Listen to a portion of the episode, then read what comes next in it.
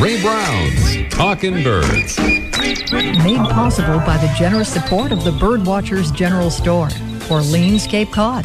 Birdwatchersgeneralstore.com and proudly sponsored by Ocean State Bird Club. We'd like to invite all of Ray's listeners to join us on one of our free upcoming walks at birding hotspots throughout Rhode Island. Explore the smallest state in the Union with the biggest variety of birds by visiting our website, www.oceanstatebirdclub.org, for more information. You can also follow us on Facebook. Find out all we have to offer birders with Ocean State Bird Club. Good morning. Welcome to our show number 717. Coming to you today live here on the 3rd of March from the Mass Audubon Birders Meeting at the College of the Holy Cross in Worcester, Massachusetts. And if you're anywhere near Worcester, Massachusetts, uh, come on by because this event goes until 4.30 this afternoon. Lots of wonderful speakers and great programs and food and all that kind of stuff at the college of the holy cross in worcester uh, today the 3rd of march until 4.30 this afternoon. But we have some good news for birds in the halls of the u.s congress. Well first i, I almost forgot. We're, we're, we're doing a facebook live this morning. So if you go to the talking birds facebook page uh, you can see our show in progress. You may not want to do that, but it's an option right now. All right. So, in the halls of the U.S. Congress, just this week, on Tuesday to be precise, the Natural Resources Management Act was passed in the House on a landslide vote of 363 to 62.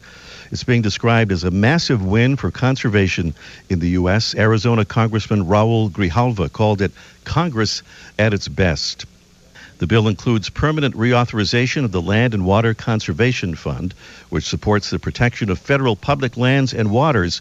It also designates wilderness areas, monuments, and other public lands that will help conserve habitat for birds and other wildlife. Birds will also benefit from the bill's reauthorization of the Neotropical Migratory Bird Conservation Act, which provides direct conservation support for 386 bird species that winter in Central and South America.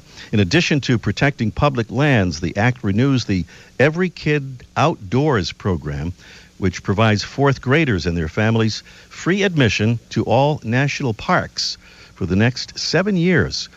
It also approves the 21st Century Conservation Service Corps Act, which aims to give more work opportunities to young adults and veterans in maintaining the land. The bill was passed in the Senate earlier this month. It now goes to the president, who is expected to sign it into law. We'll have just a bit more about this in our conservation salute in a, a moment or two. Right now, we have a preview of our mystery bird contest, which is coming up a little bit later on in the show. And Jesse, if we could hear the sound of our mystery bird, possibly.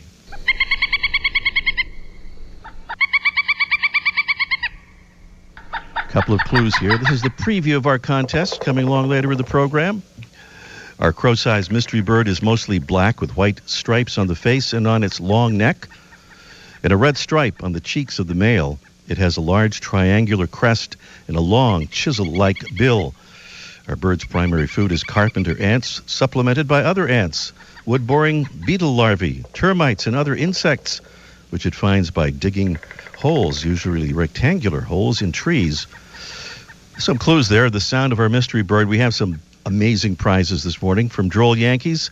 The always super popular window mount songbird feeder attaches right to your window, so you get direct uh, access to looking, uh, not touching, but looking at the birds uh, at your feeder right at your window. It holds a couple of cups of seed or fruit or mealworms. Plus, we have a download to your iOS device or online access to the Larkwire app, the app that makes learning bird sounds a game and, and we have a correction here because we've been saying recently uh, when we've given away this Birds and Beans coffee that it was a 12 ounce bag.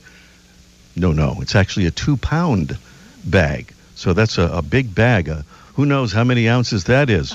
But it's a big bag of delicious bird friendly, shade grown birds and beans coffee, a two pound bag. So those are the prizes on our mystery bird contest. And you've heard the preview, so we hope you'll stand by and get ready to call when we kind of give the signal just uh, a little bit later. Uh, meanwhile, some of the stories and videos we have for you on our Facebook page this week. Seize the day. A gull enters a grocery store and grabs some grub, Doritos maybe, and exits with his prize without any of that silly payment stuff. We'll connect you with the very short but absolutely must see video. First, justice disappeared from Washington, D.C., and then liberty departed. But hold on, liberty and justice are bald eagles, and we'll link you to their story courtesy of Washington's Channel 4 TV. And what happened when an osprey dropped a fish behind second base at a Jacksonville, Florida baseball game? Our Facebook page provides the answer through a link to a story from usatoday.com. And that's some of what we have for you on our Facebook page right now. You can also find those stories uh, through an online search in case you're not a Facebook follower. We kind of alluded to a conservation salute a moment ago in conjunction with our opening story. Well, Senator Lisa Murkowski, Republican senator from Alaska, who is chairman of the Energy and Natural Resources Committee, oversaw the formulation uh, of that sweeping lands conservation bill. So thank you, Senator Murkowski, for getting the ball rolling. And we celebrate the fact that Congress may not be completely broken. Well, and that maybe, just maybe, conservation need not be a partisan issue. Hey, we're thankful once again this week for new Talking Birds ambassadors joining us. Ambassadors who are listeners who agree to let us send them a bunch of Talking Birds cards, which they hand out to their friends and neighbors, fellow birders. And we say thank you this week to Kim R. from Denver, Iowa. If you heard the show last week, that will probably sound familiar because uh, Kim was our Mystery Bird Contest winner and right after that, she signed up as an ambassador. And we didn't even make her sign up in order to get the prizes for the Mystery Bird contest. She did that on her own. She says she likes the environmental messages that we often feature on the show. She says she's a member of Prairie Rapids Audubon Society and that they have Talking Birds on their links uh, through their website. She says, I'm working to being a better birder by ear, and Talking Birds is helping me with that goal. She also says, One spring day, our Audubon group was out when I thought I heard the mnemonic, It's a red, it's a red, it's a red t shirt from the show. I went looking, and there was a beautiful hooded warbler, a life bird that I got to share with the group. Also, a life bird for them and some great photos, too. Thank you so much, Kim. And thank you to Paul Sweet from Madison, Connecticut. He says he just started listening to our podcast. Uh, he has a long daily commute, and he says it makes his ride more tolerable. All right.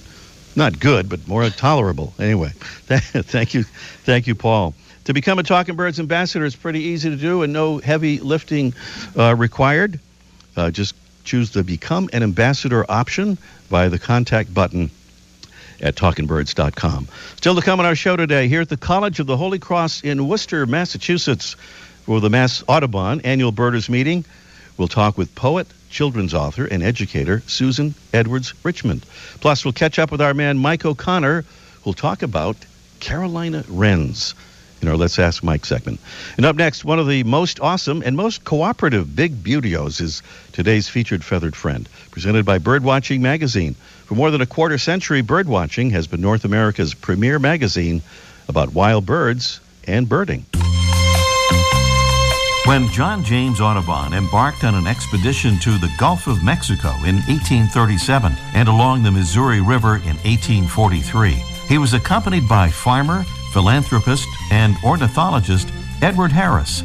Harris was a friend and financial supporter of Audubon, and that friendship, or maybe that financial support, led Audubon to commemorate Harris in the common name of two birds a distinctive looking sparrow and our fierce featured feathered friend, the Harris's hawk. We got some up close looks at this magnificent raptor a few months ago at the Audubon Society of Rhode Island's Raptor Weekend, and we haven't forgotten it. It's an especially handsome hawk with bold markings of dark brown, chestnut red and white, yellow legs, and yellow facial markings. The Harris's hawk breeds from the southwestern United States down to Brazil, central Argentina, and Chile, and is the only member of its genus Parabuteo. The long legged Harris's hawk, once known as the bay winged hawk, or one banded buzzard, exhibits some remarkable cooperative behaviors, including something called backstacking, in which up to four individuals stand on top of each other, giving the hawk at the top of the stack a better view for hunting. Very helpful in landscapes where elevated perches are hard to come by. And it extends that cooperative hunting as several birds glide low over the ground with a lead bird on the lookout for potential prey. The hawks take turns pursuing their targets, which can include birds, lizards, rodents, and large insects, chasing them until they're exhausted, and flushing hiding prey, which are then pounced on by other members of the group. Harris's hawks have exceptional color vision. In fact, a recent study conducted by Lund University in Sweden showed that the bird has the best color vision of all the animals they've investigated so far. And those findings may be put to use in future designs of hazards to the birds, like wind turbines and power lines. The Harris's hawk, Parabuteo unicinctus, today's Talking Birds featured feathered friend. Welcome again to our show number 717, live from the Mass Audubon Birders Meeting, a big annual affair going on this year at the College of the Holy Cross in Worcester, Massachusetts. If you're in Massachusetts or maybe Rhode Island or any nearby state, uh, we hope you'll come by. It's a wonderful event. It goes until 4:30 this afternoon here at the College of the Holy Cross in Worcester, Massachusetts. And what a beautiful campus it is, and a beautiful day, and incredible views from here. It's our show number 717. We hope you'll visit our website. That's talkingbirds.com. Follow us on Facebook and Twitter at Talkin' Birds. Susan Edwards Richmond writes about the relationship between humans and wild nature. She's the author of five poetry collections and the children's picture book, Bird Count, forthcoming in October of this year. More on that in a couple of minutes. About her most recent collection, Before We Were Birds, Fred Marchant writes with stunning imagery and gentle meditative music. Richmond conjures a sense of sacred wildness in all things. Susan is a two time winner of the Academy of American Poets Prize. She served as poetry editor of Sanctuary, the journal of the Massachusetts Audubon Society, and she has published poems in Appalachia, Blue Line, the Iowa Review, Poetry East, and Runes.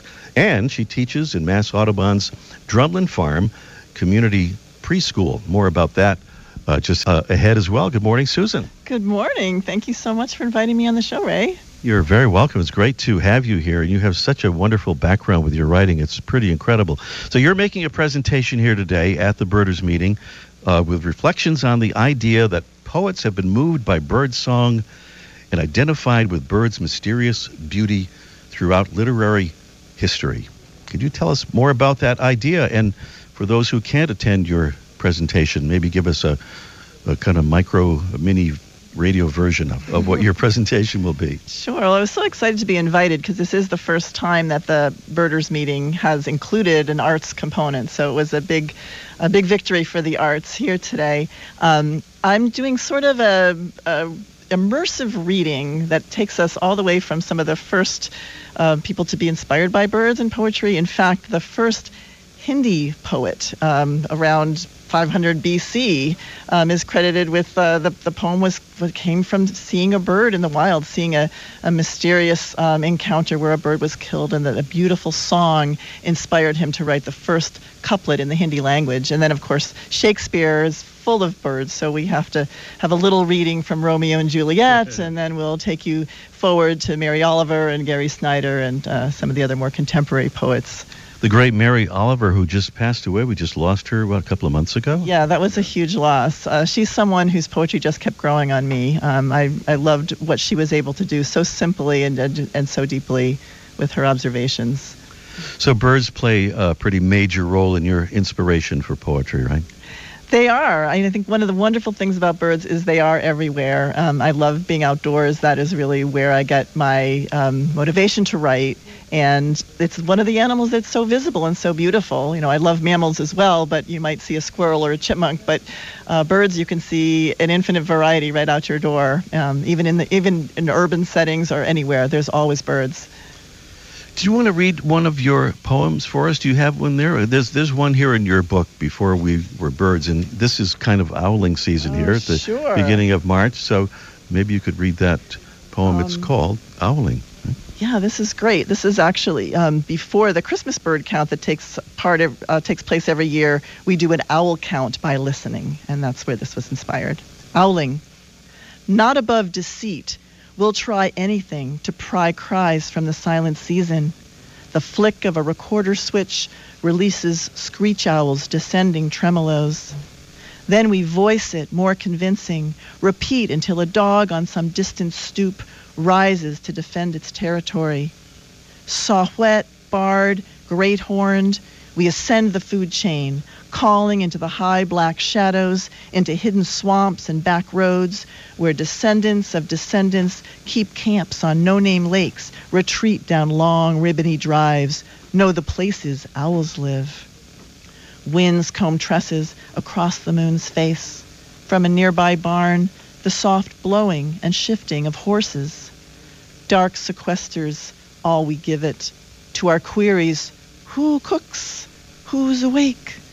Deep in winter woods, mind's ear scours the barrel bottom night for any answer. Thank you, Susan. We're talking with Susan Edwards Richmond, and Susan, in uh, on your website, you have your kind of pick of the month for poetry. I don't know if we have time to to read it. It's a poem by Terry House about a couple or a pair of uh, red-tailed hawks. One of the phrases, though, in there uh, refers to anthropomorphic longing, and I thought about your preschool teaching after I read that.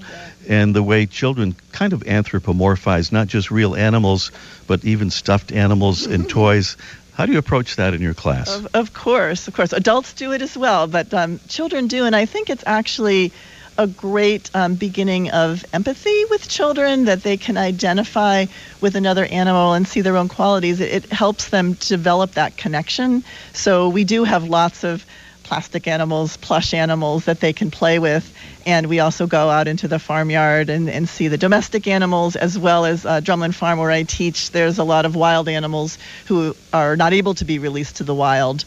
Um, it's interesting because we there is research on um, in the children's in children's education that children do bond more closely with an animal that has a name. So recently, when we have some animals in the classroom, like we have a couple of uh, snapping turtles that we're head starting uh, for release later, and we sometimes have chickens in our yard. A pair of chickens we've named Thelma and Louise. Um, they do ha- they do form a closer bond, um, but they do understand that some of the animals that are in enclo- enclosures, the wild animals, are not named because they are not pets. Um, they have a different relationship with them.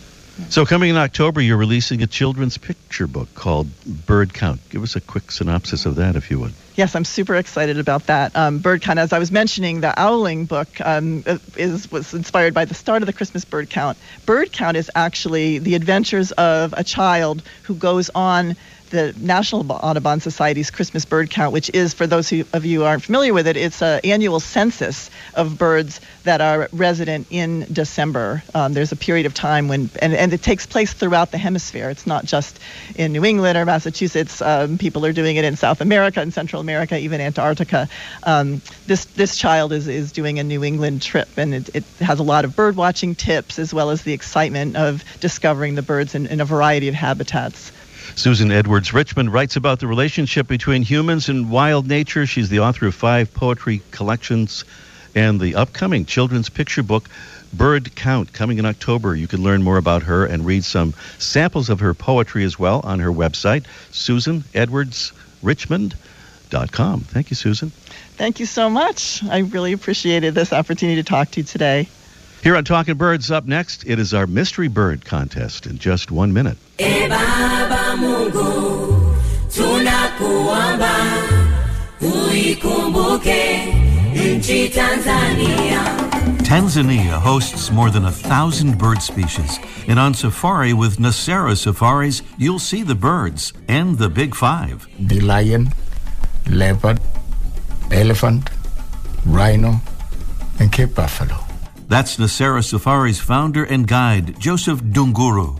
And the Nasera Safaris provides more, says co founder David Clapp. We offer customized safaris and mountain climbing adventures in Tanzania, Kenya, and Uganda, and gorilla trekking in both Uganda and Rwanda. Going on safari in Africa is an unforgettable experience, and there's no better way to do it than with Nasera Safaris. See their website for details, naserasafaris.com.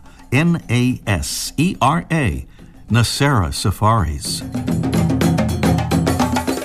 You're eligible to win the contest if you haven't been a winner here on Talking Birds in the past six months. We'll give you the phone number here in a second and invite you to call in as soon as you possibly can because we're terrible time managers around here and we don't want to run out of time for your call. So rescue us and call us as soon as you can. Uh, a special feature of our Mystery Bird contest is that you don't necessarily have to get the right answer to win, which is kind of a cool thing in a contest. Uh, because if nobody does get the right answer, then a drawing will determine our winner based on those nearly correct answers that we receive. Uh, so we, we did our preview a little while ago, but let's hear the sound of our mystery bird one more time here.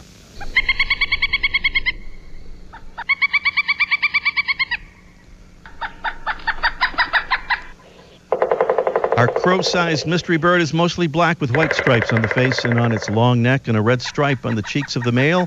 It has a large triangular crest and a long chisel like bill. Our bird's primary food is carpenter ants, supplemented by other ants, wood boring beetle larvae, termites, and other insects, which it finds by digging rectangular holes in trees. Beautiful prizes, including the Droll Yankees window mount songbird feeder. Attaches right to your window with a strong suction cups, and no, it will not fall off, even after you load it up with two cups of seed or fruit or mealworms. Plus, we have a download to your iOS device or online access to the Larkwire app, the app that uh, makes learning bird sounds a game, and is another bonus prize a two pound bag of delicious bird friendly shade grown birds and beans coffee. Here's the number to call 781 837 4900. Uh, please don't hesitate to get your call to it as soon as you can. 781 837 4900. Meanwhile, Mike O'Connor has some things to say on our Let's Ask Mike live segment in just one minute.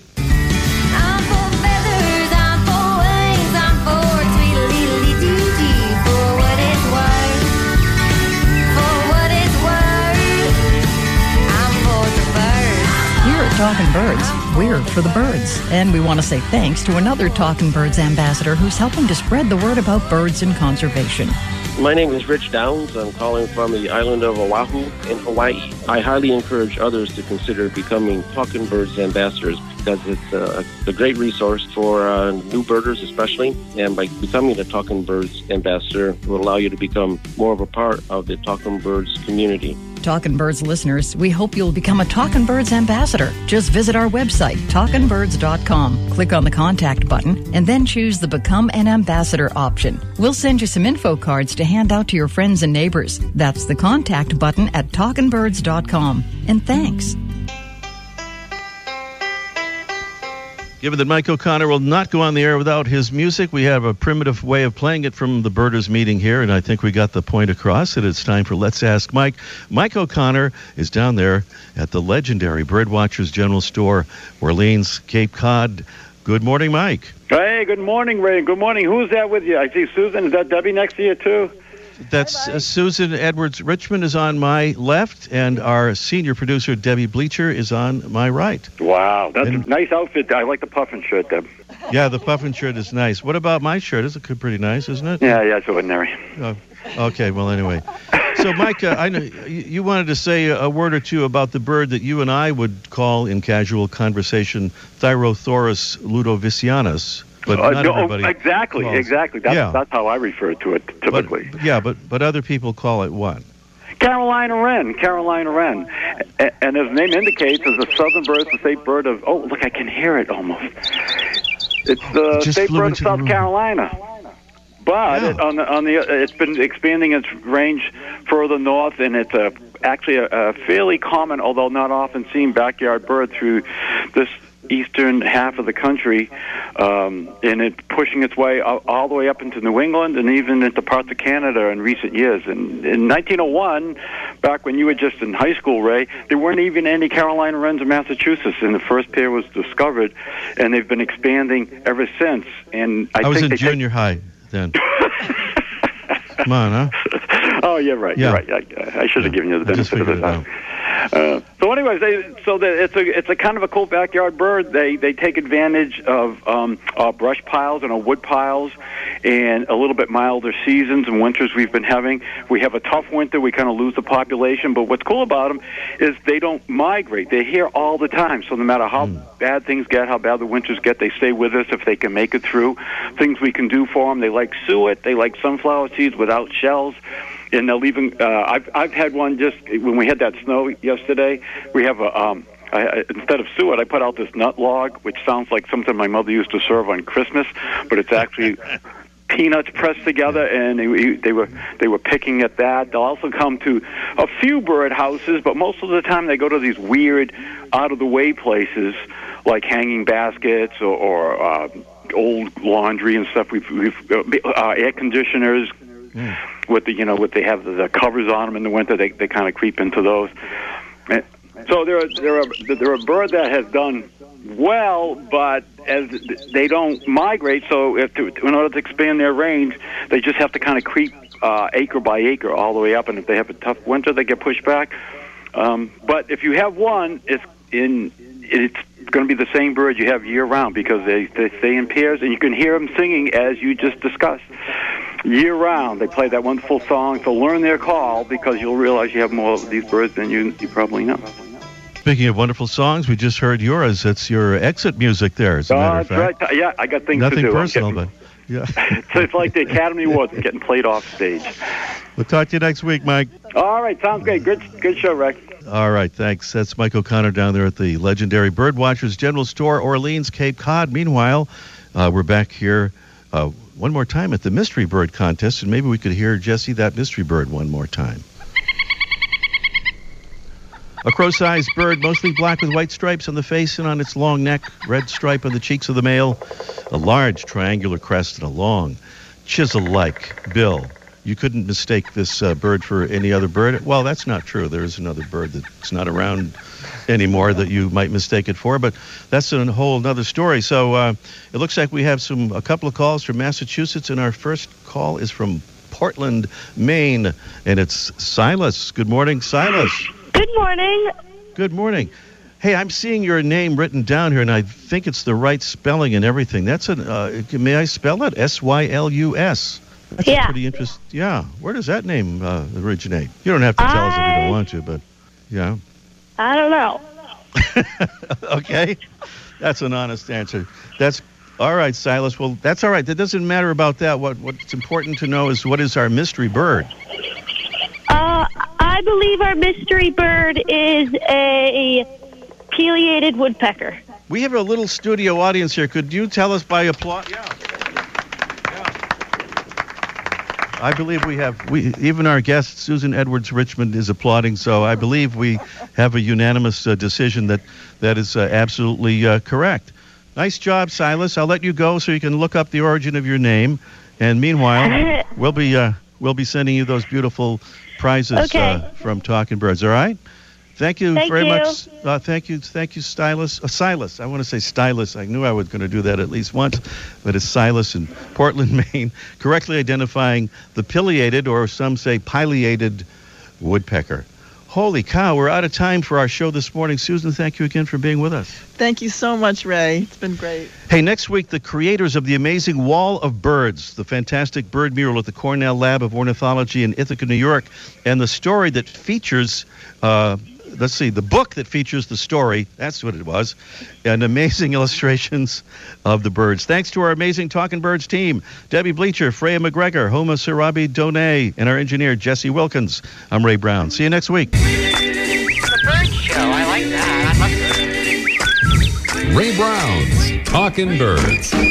Made possible by the generous support of the Birdwatchers General Store, Orleans, Cape Cod. Birdwatchersgeneralstore.com. And proudly sponsored by Ocean State Bird Club. We'd like to invite all of Ray's listeners to join us on one of our free upcoming walks at birding hotspots throughout Rhode Island. Explore the smallest state in the Union with the biggest variety of birds by visiting our website, www.oceanstatebirdclub.org, for more information. You can also follow us on Facebook. Find out all we have to offer birders with Ocean State Bird Club.